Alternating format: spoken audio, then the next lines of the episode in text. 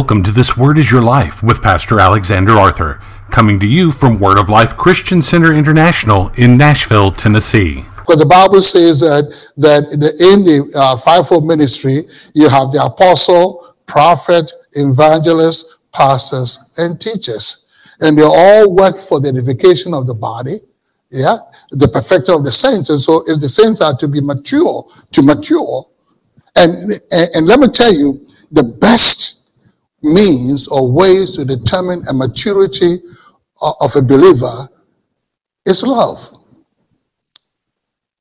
Sometimes we are looking at many different things that we think define someone who is mature. Maturity is not about church attendance or it's not about praising and worshiping the Lord when you come. All that are important, don't get me wrong. But maturity is how much you walk in love. That's all it is. The more a mature person is, the more forgiving they are. The more mature a person is, the more they don't take the offense from other people. The more a mature person is a person who is prepared to yield advantage. The more you are mature, you walk in. The love is a measure of the degree of maturity in love that you walk. So anyway, let's move on quickly because I got to get to well. What is the next verse?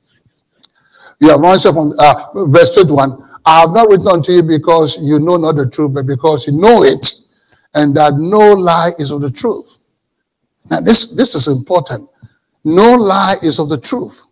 If you get your loins about with truth, then you cannot, as a believer, gird your loins with lies. It has to be with the truth. What is a lie? Well, next verse tells us, who is a liar but he that denies that Jesus is the Christ? And so that is the point here. If a person denies that Jesus is the Christ, the Bible says an antichrist that denieth the Father and the Son. And next verse, quickly, that's whosoever denieth the Son, the same hath not the Father. He that acknowledged the Son had the Father also. There are some people say, we don't want to go through Jesus. All roads lead to the Father. This scripture says, you are lying if you say that. You can't go to the Father except you go through the Son. If you deny the Son, you've also denied the Father. Oh, praise the Lord. And so the first armor, the piece of the armor, is the piece of the armor of truth. The Bible tells us in John 17, verse 17, so we'll be clear on this. John 17, 17, it says, thy word is truth. John 17, 17. So sanctify them through thy truth. Thy word is truth. And so if I'm going to gird my loins about with truth, I got to get the word in me. I got to have the word. I got to have the word of God. Do you know when Satan in the wilderness approached Jesus to tempt him, we know that as the temptation of Jesus Christ. Remember that? When he got there, what Jesus fought him with was, it is written. And not even what it is spoken, he said it is written. And I thought about it. You think about it. Why did Jesus say it is written when the previous verse in chapter 3 of Matthew, God spoke from heaven and said, this is my beloved Son in whom I'm well pleased.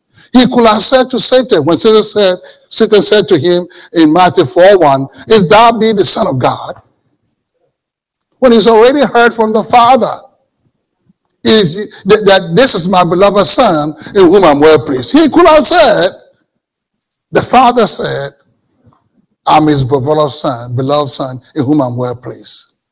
But he went to the written word. Why do you think he did that? He did that for our benefit. Because we may not hear God speak to us from heaven to say that this is my beloved Son, in whom I'm well pleased. But we can read the Bible and find out, as Jesus said, it is written, man shall not live by bread alone, but by every word that proceeds from the mouth of God. So we can also say it is what? Written. Praise the Lord. Everything Jesus did, he did it for our benefit.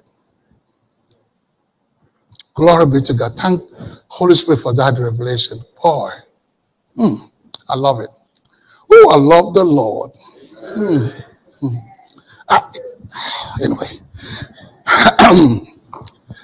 I just got that. Now, so we talked about, so one of the pieces is that, the second piece we talked about was the righteousness. Is that you have to have the breastplate of what? Righteousness. We spend a great deal of time talking about what righteousness is. It's right standing with God. And you don't get righteousness by your self-effort, but rather you get righteousness as a gift from God. And I love that.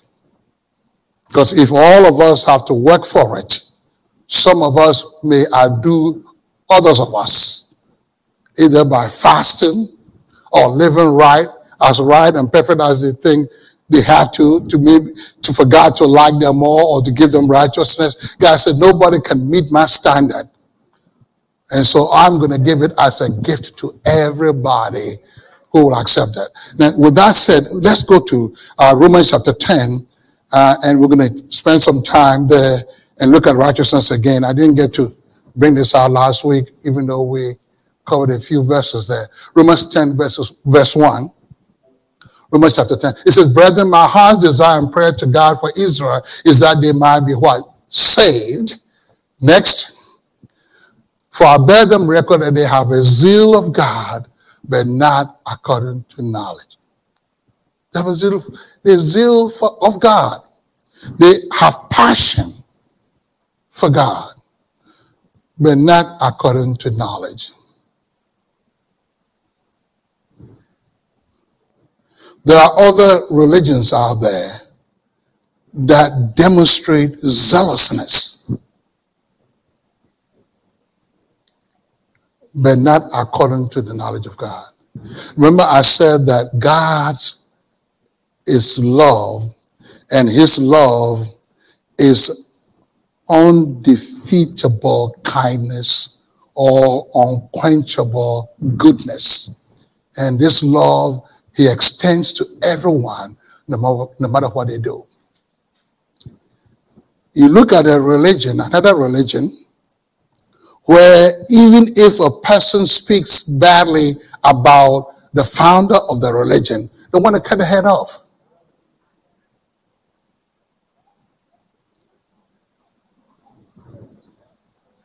That is not love. You can gird your loins about with such lie and error. Because what it does, it introduces fear. And we learned in 1 John chapter 4, verse 17, that perfect love casteth out fear. So any religion that produces fear, introduces fear, is not a religion of God. It's not a relationship with God. It can be a religion, but not a relationship with God. You can't relate with God out of fear. It has to not. We're not talking about reverential fear, but fear that torments. As first John talks about, there's fear that torments, but the reverential fear doesn't torment. It's a respectful fear. It's a worshipful fear. We come to the Lord and we worship him. We throw our hands up and worship him and thank him and glorify him and exalt him. That is different. But a religion that introduces fear in people is not of God. There's no knowledge of God in that kind of religion. And you can gird your loins about with that kind of religion because it is error, it is a lie, it is not truth. And so Paul is saying here, let's go to verse 3 quickly, 10:3, Romans 10:3. It says, for they being ignorant of God's righteousness and going about to establish their own righteousness have not submitted themselves unto the righteousness of God. Verse 4. For Christ is the end of the law for righteousness to everyone that believes. Christ is the end. So we don't really have to do what we think we have to do in order for us to attain righteousness. Jesus did it. Otherwise, God will not say it. He is the end of the love for righteousness. I think Romans chapter 6. Let's look at, is it verse 4? That's Romans chapter 6, verse 4. Go to, well, let's read that, and from there we'll go to verse 14.